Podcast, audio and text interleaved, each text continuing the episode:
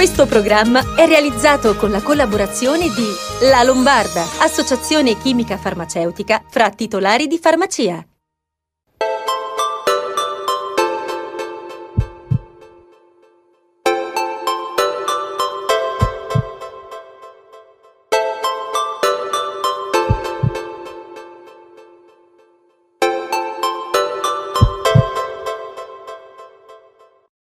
Ben arrivati a questa nuova puntata di Sei in Salute.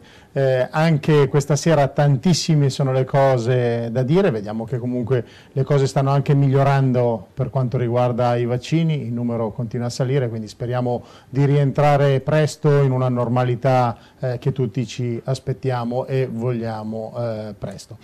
A fianco a me ecco Lorella, ciao Lorella, tutto bene? Ciao Paolo, buonasera, ben arrivati a tutti. Sì, tutto bene, grazie. Senti, un ricco parterre eh, di notizie anche questa sera, tante cose da dire, eh, quindi abbiamo sempre molte notizie, giusto? Giusto, sai che il nostro nuovo numero di Whatsapp, quello che abbiamo reiniziato, a, che vedete in sovraimpressione, ha avuto molto successo. Tanti complimenti, ringraziamenti, messaggi per i nostri esperti e per la nostra dottoressa Racca. Quindi eh, iniziamo subito a partire con eh, che notizia? Questa settimana parliamo della settimana della tiroide, poi la rubrica della dottoressa Racca e le sue risposte sempre molto utili e infine diamo spazio al tumore del colon retto e ad un importante supporto dell'intelligenza artificiale per la diagnosi delle cellule precancerose.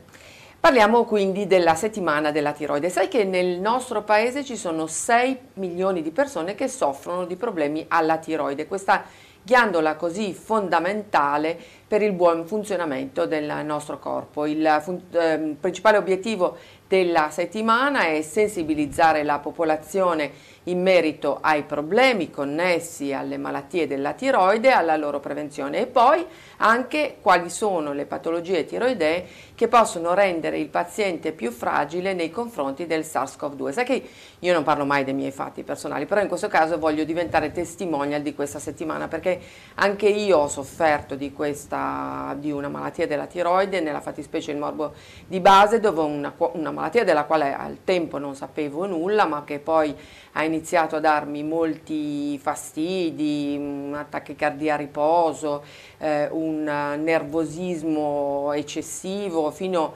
anche a un dimagrimento e un esortalmo molto fastidioso. Eh, che sembravo Marty Feldman, diciamo. E quindi ne parliamo con il professor Chiovato per vedere se il professor appunto eh, ti può dare dei buoni consigli, ce l'abbiamo in collegamento, presidente Associazione Italiana Tiroide AIT, eh, coordinatore e responsabile scientifico della settimana mondiale della tiroide.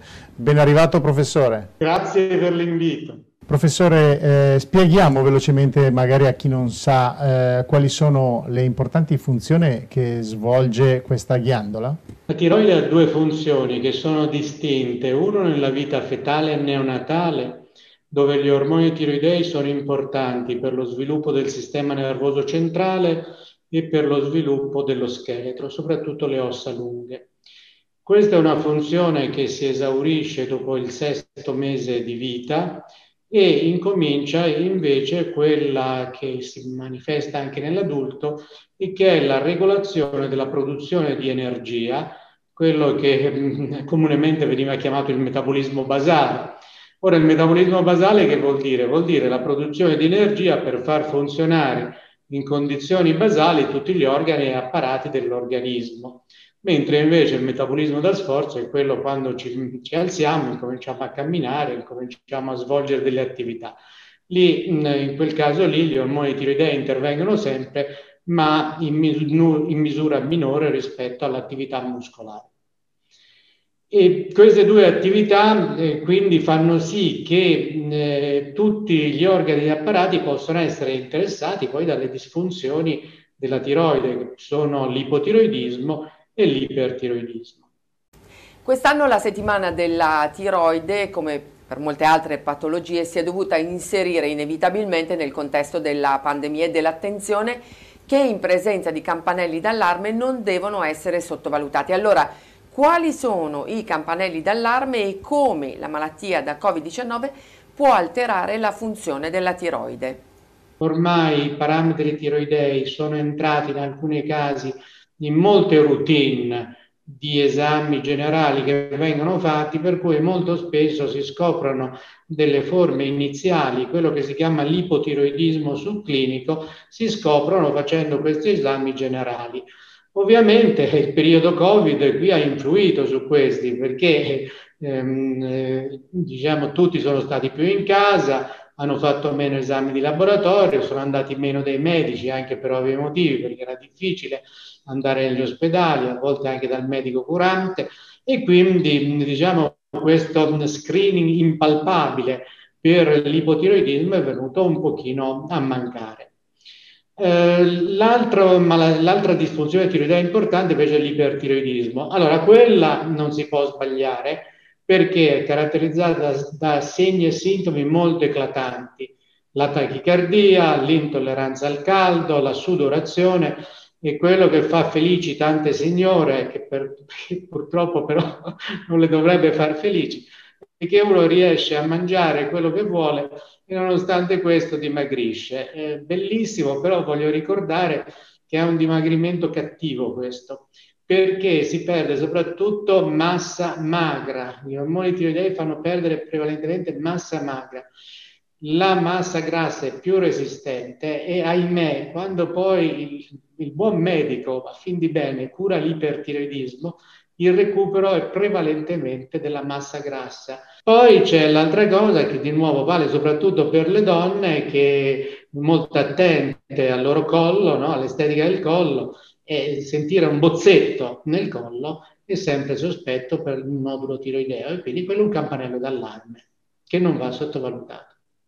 Professore, sembra stia proprio parlando di me. Prima in apertura ho raccontato il mio caso, ho fatto outing, io mi sono ammalata di morbo di base, dopo ho tolto la tiroide e da 17 anni vivo con la terapia sostitutiva. Capirà che mi interessa anche essere testimonial. Come sta dicendo, l'ipotiroidismo, anche quello acquisito, che è quello che ha lei, cioè quello per una tiroide che è stata tolta, quindi non c'è più, eh, è nell'endocrinologia la terapia sostitutiva più semplice, più efficace. Questo perché? Uno, perché gli ormoni tiroidei sono stati sintetizzati e l'ormone tiroideo sintetico è assolutamente uguale a quello che fa la tiroide. Quindi non ci sono assolutamente problemi per quanto riguarda il farmaco.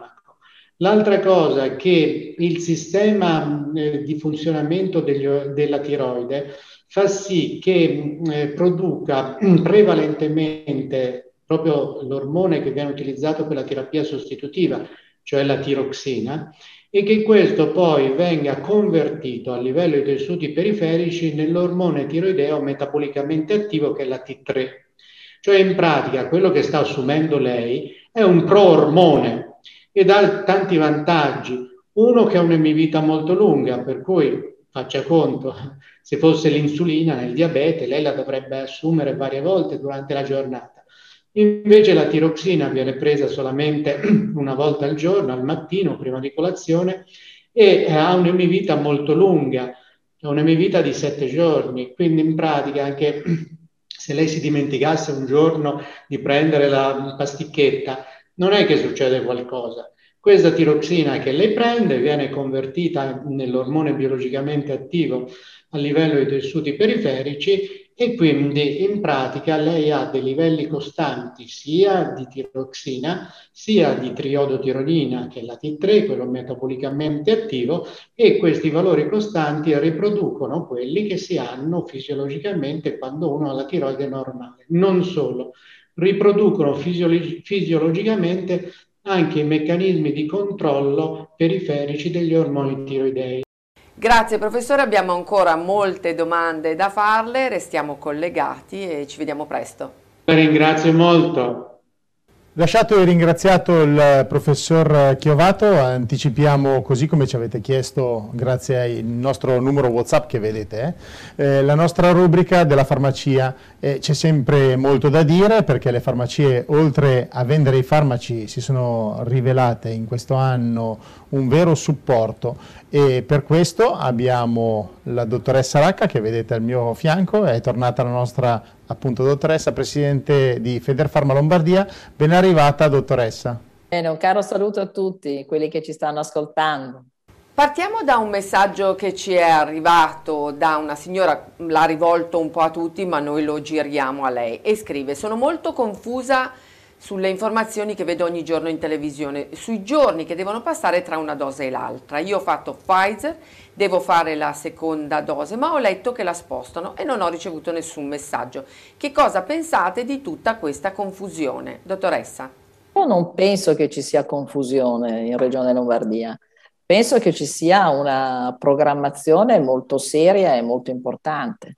Eh, ormai tanti di noi hanno avuto già la seconda vaccinazione e come questa signora si sta arrivando, al, sta mi pare vicina alla seconda vaccinazione. Quindi sarà la regione stessa che poi mi si interfaccerà con questa signora, ognuno di noi ha dato il proprio numero di telefono, ha messo una mail su quello che sarà il secondo appuntamento ehm, ha fatto Pfizer e quindi naturalmente quindi è imminente, quindi dovrà farlo forse dopo tre o quattro settimane, ma sarà la regione che la chiamerà e quindi and- e lei andrà in uno di quegli importanti hub che Regione Lombardia ha creato. Allora non si deve preoccupare.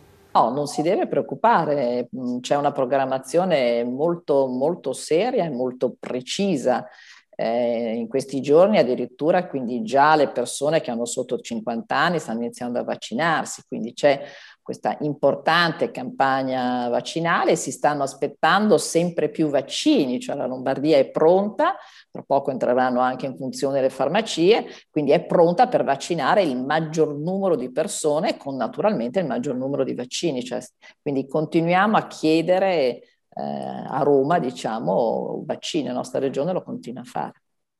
Dottoressa, ci fermiamo solo per un minuto di pubblicità, ma torniamo subito con tutte le altre domande. Grazie.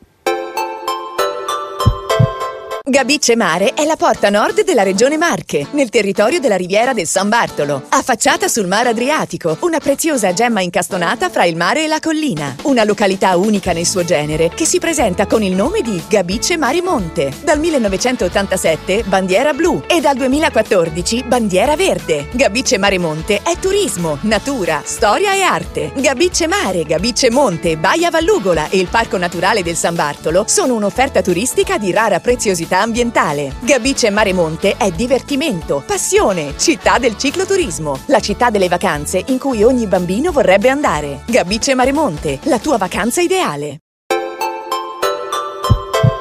Bentornati alla seconda parte di Sei in Salute, siamo in compagnia della dottoressa Racca, presidente di Federfarma Lombardia, ancora sui vaccini, ma questa eh, gliela faccio io dottoressa, eh, risultano ancora scoperti più di 4 milioni e mezzo di over 70 e 80. Secondo lei eh, cosa possiamo fare di più per informare ancora meglio chi è reticente alla vaccinazione?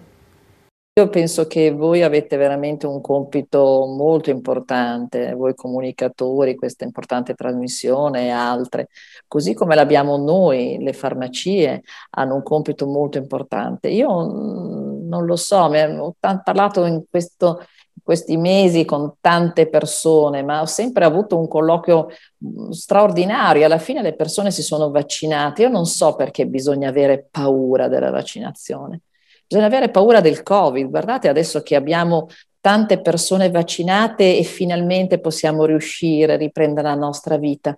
Quindi io penso che la vaccinazione, un farmaco non può essere messo in commercio senza, o, o essere fatto senza essere un farmaco sicuro.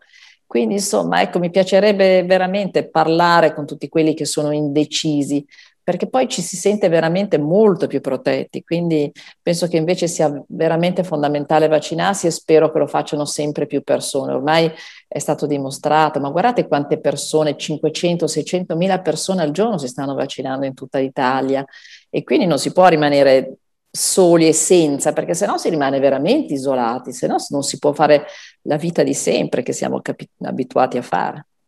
Parliamo del Green Pass, anche su questo abbiamo ricevuto delle domande. Eh, cosa possiamo dire appunto su questo Green Pass? Come ce lo consegneranno e ovviamente ci agevolerà anche per gli spostamenti?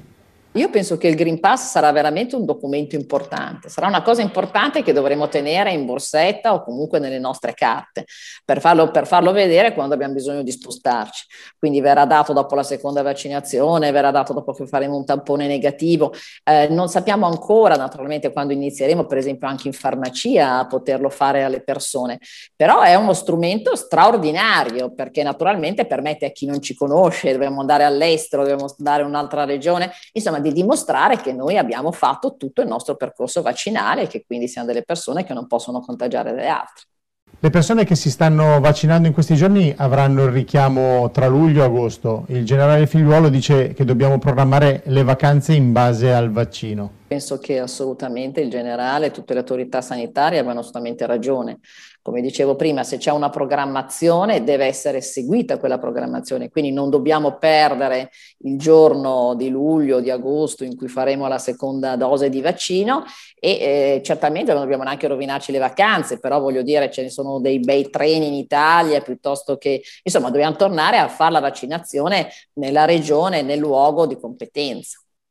Dottoressa, abbiamo tre domande arrivate sul nostro numero di WhatsApp che ricordo è 331 2055527 e ci scrive da circa un anno soffro di calcoli renali, sono molto dolorosi. Che cosa posso prendere? Fabrizio, 48 anni. Dottoressa, può dipendere da, anche da una cattiva alimentazione? Ma dipenderà sicuramente anche dalla cattiva alimentazione, eh, il fabbisogno di acqua è molto importante, quindi bisogna molto idratare e bere addirittura due litri d'acqua al giorno, però insomma è una patologia eh, troppo anche seria, molto seria.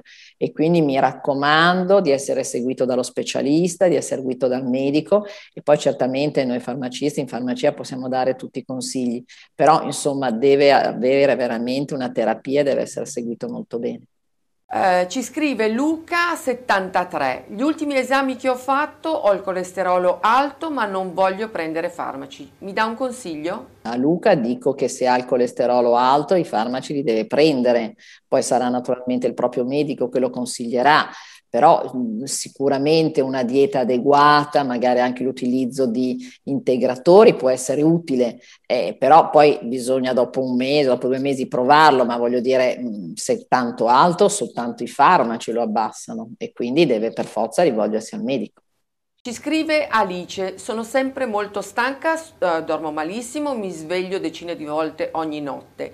Ho provato le tisane ma non funzionano molto. Sono tanti però prodotti a base di melatonina o affini che si possono comprare in farmacia, quindi io le direi naturalmente di seguire, di fare movimento, di seguire l'alimentazione, eh, insomma di fare una vita naturalmente normale, ma comunque poi di rivolgersi o al medico o al farmacista. Dottoressa, anche per oggi siamo al termine del nostro spazio, ovviamente ci vediamo settimana prossima, sa che senza di lei la nostra trasmissione non può andare avanti. Grazie a tutti e buona settimana. Grazie alla dottoressa Racca, procediamo spediti parlando di intelligenza artificiale per rilevare lesioni sospette durante la colonscopia, giusto? Esatto, il cancro del colon retto è uno dei pochi tumori che si può prevenire attraverso uno screening efficace. La colonscopia rappresenta eh, l'esame fondamentale per la diagnosi di tumore del colon retto. Nel 2020 in Italia ci sono state più o meno 43.700 diagnosi di cancro del colon retto, un po' più di 23.000 tra gli uomini e poco più di 20.000 tra le donne, il che vuol dire che più o meno siamo uh, tutte e due, diciamo uomini e donne, colpite da questo tumore e rappresenta l'11,6% di tutti i tumori e il secondo ad essere per letalità. Però più del 20% delle persone che si sottopone all'esame del sangue occulto nelle feci non fa poi seguito a questo esame sottoponendosi a uh, una conoscopia di approfondimento. Ne parliamo con il professor Cesare Assan, gastroenterologo dell'ospedale Nuovo Regina Margherita di Roma. Ben arrivato professore. Grazie per l'invito. Abbiamo detto che il tumore del colon eh, si può prevenire con uno screening eh, precoce e la ricerca del sangue occulto delle feci. I numeri però eh, ci dicono che dopo lo screening molte persone non si sottopongono a, un a una colonscopia di approfondimento. Quanto è importante approfondire? Moltissimo. Il test del sangue occulto con metodo immunologico a cui tutti siamo invitati dopo i 50 anni ogni due anni è un test ottimo che ha una sensibilità per il cancro di circa l'80% e trova anche tanti polipi grandi. Tuttavia, come potranno capire tutte le persone a casa, non è il test di per sé che funziona, ma il test segnala coloro i quali sono a più alto rischio di tumore che devono fare la conoscopia. Sarà la conoscopia poi a far sì che il test sangue occulto sia vincente in prima linea, andando a trovare quei tumori grandi o piccoli che il test sangue occulto aveva segnalato. Per cui invito tutti a riflettere un attimo, nel momento in cui voi fate il test sangue occulto, non significa che fate solo il test sangue occulto, ma anche che siete pronti, qualora sia positivo, a fare la conoscopia. In caso contrario, il test sangue occulto in prima istanza non serve assolutamente a niente. Purtroppo però, come lei ha detto, tra il eh, 20 e il 25% delle persone che sono positive al test sangue occulto non vanno a fare conoscopia. Questo per tanti retaggi culturali. Per esempio, ci sono alcuni medici che erroneamente consigliano di ripetere il test sangue occulto. Per esempio, il vecchio test del guaiaco si faceva su tre campioni, per cui ancora oggi alcuni medici dicono: Ma no, stia tranquillo, provi a farlo altre due volte. Sbagliatissimo. Il test immunologico si fa su un unico campione e se è positivo bisogna fare la conoscopia. La conoscopia, dopo test sangue occulto, è utilissima perché, come capiranno tutti coloro che sono a casa, chi è positivo al test sangue occulto ha un rischio molto più alto di prima di eh, avere qualcosa che può essere curato dalla conoscopia. Dunque, se io posso capire che uno non vuole fare la conoscopia, diciamo così, in prima istanza, veramente ho difficoltà a capire quando uno è positivo non la voglia fare. Adesso passiamo alla notizia. L'intelligenza artificiale consente di aumentare il rilevamento dell'adenoma rendendo possibile la, eh, rilevare le lesioni sospette durante la conoscopia. Allora eh, ci spiega come funziona, quali sono i vantaggi e quali cambiamenti per il paziente. Come eh, anticipato lei, eh, la conoscopia è un esame complesso e come tale gravato da un tasso di errore. È chiaro che per ridurre questo tasso di errore abbiamo bisogno di macchine. In altre parole, ogni volta che la mente umana è, esposta ad un lavoro che è tremendamente ripetitivo e che richiede un alto tasso di attenzione, è fisiologico che ci possa essere un calo di attenzione, un momento di stanchezza transitoria. Tu hai bisogno di una macchina che invece non è colpita eh, da, queste, mh, da, questi nostri eh, difetti. E, questi software di intelligenza artificiale sono capaci di analizzare ogni singola immagine della conoscopia. Calcoli che una conoscopia è fatta da 25 o 50 mila immagini e un polipo può essere presente solamente in uno o pochi fotogrammi. La macchina analizza ogni singolo fotogramma con quel meccanismo di object recognition che abbiamo tutti sul, um, sulle app del telefonino. Per esempio, quando impostiamo eh, la telecamera va immediatamente a mettere un quadrato sul nostro viso. Il software di intelligenza artificiale per la conoscopia fa lo stesso, ma lo fa per i polipi. Per cui quando l'endoscopista naviga eh, dentro il colon e c'è un polipo di 1-2 mm che l'endoscopista non ha visto, c'è un grande eh, quadrato verde che dice all'endoscopista stai attento, eh, lì c'è un polipo. Questo software di intelligenza artificiale rappresenta eh, un, uh, un momento di eccellenza eh, del sistema Italia, perché il primo eh, prodotto che è stato approvato dalla Food and Drug Administration americana per l'intelligenza artificiale eh, in colonoscopia proviene proprio da questa nostra ricerca che lei ha detto, che è partita eh, qui in Italia da un'azienda che si chiama Cosmo, è stata sviluppata da un'università che si chiama Humanitas insieme a due strutture ospedaliere, uno il Valduce di Como e uno il nostro ospedale a Roma, e ha dimostrato in maniera molto rigorosa che questa macchina applicata alla conoscopia migliora il tasso di identificazione dei polipi da 30 al 50% e ripeto, questa sperimentazione ha superato il vaglio della, dell'FDA americana. Professore, ci dobbiamo lasciare, però so che lei ha, uh, vuole lasciare un importante messaggio alle donne. Lei sostiene che saranno più brave a riprendere in mano la salute della famiglia dopo questa emergenza sanitaria. Donne, specie per la loro aspettativa di vita, hanno un rischio di tumore eh, del colon retto eh, molto simile agli uomini. Tuttavia le donne generalmente hanno una percezione eh, dei programmi di prevenzione nettamente superiore all'uomo, anche per motivi storici, perché i programmi di mammografia e di cervice sono stati nettamente precedenti rispetto a quelli del colon. Per cui io invito tutte le donne a fare il test sangue occulto e tenendo conto che eh, in molte regioni eh, quando una coppia è sposata, i test del sangue occulto vengono inviati nello stesso periodo sia alla moglie che al marito, invito tutte le mogli a verificare, tra virgolette, che anche il marito effettui il test del sangue occulto e poi, come lei ha detto, se un test è positivo, non c'è nessuna eccezione al di fuori di fare la conoscopia. Questo è un messaggio assolutamente rilevante. Se fate il test ed è positivo, dovete fare la conoscopia. Se no, sono io che chiedo a voi, ma perché avete fatto il test in prima istanza? Grazie professore per essere stato con noi a Sai in Salute e ci sentiamo presto. Grazie a lei, arrivederci. E anche per oggi direi che le notizie e le informazioni utili sono state tantissime. Eh, io vi ricordo gli appuntamenti su Telenova, canale 14 Digitale Terrestre Lombardia, alle 23 del lunedì e replica la domenica alle 13.30.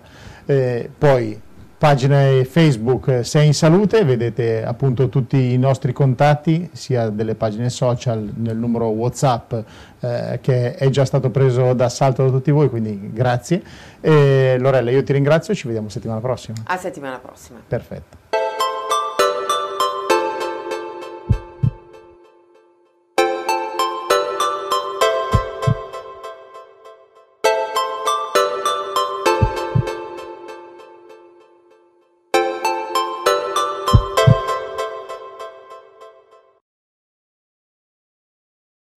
Questo programma è realizzato con la collaborazione di La Lombarda, associazione chimica farmaceutica fra titolari di farmacia.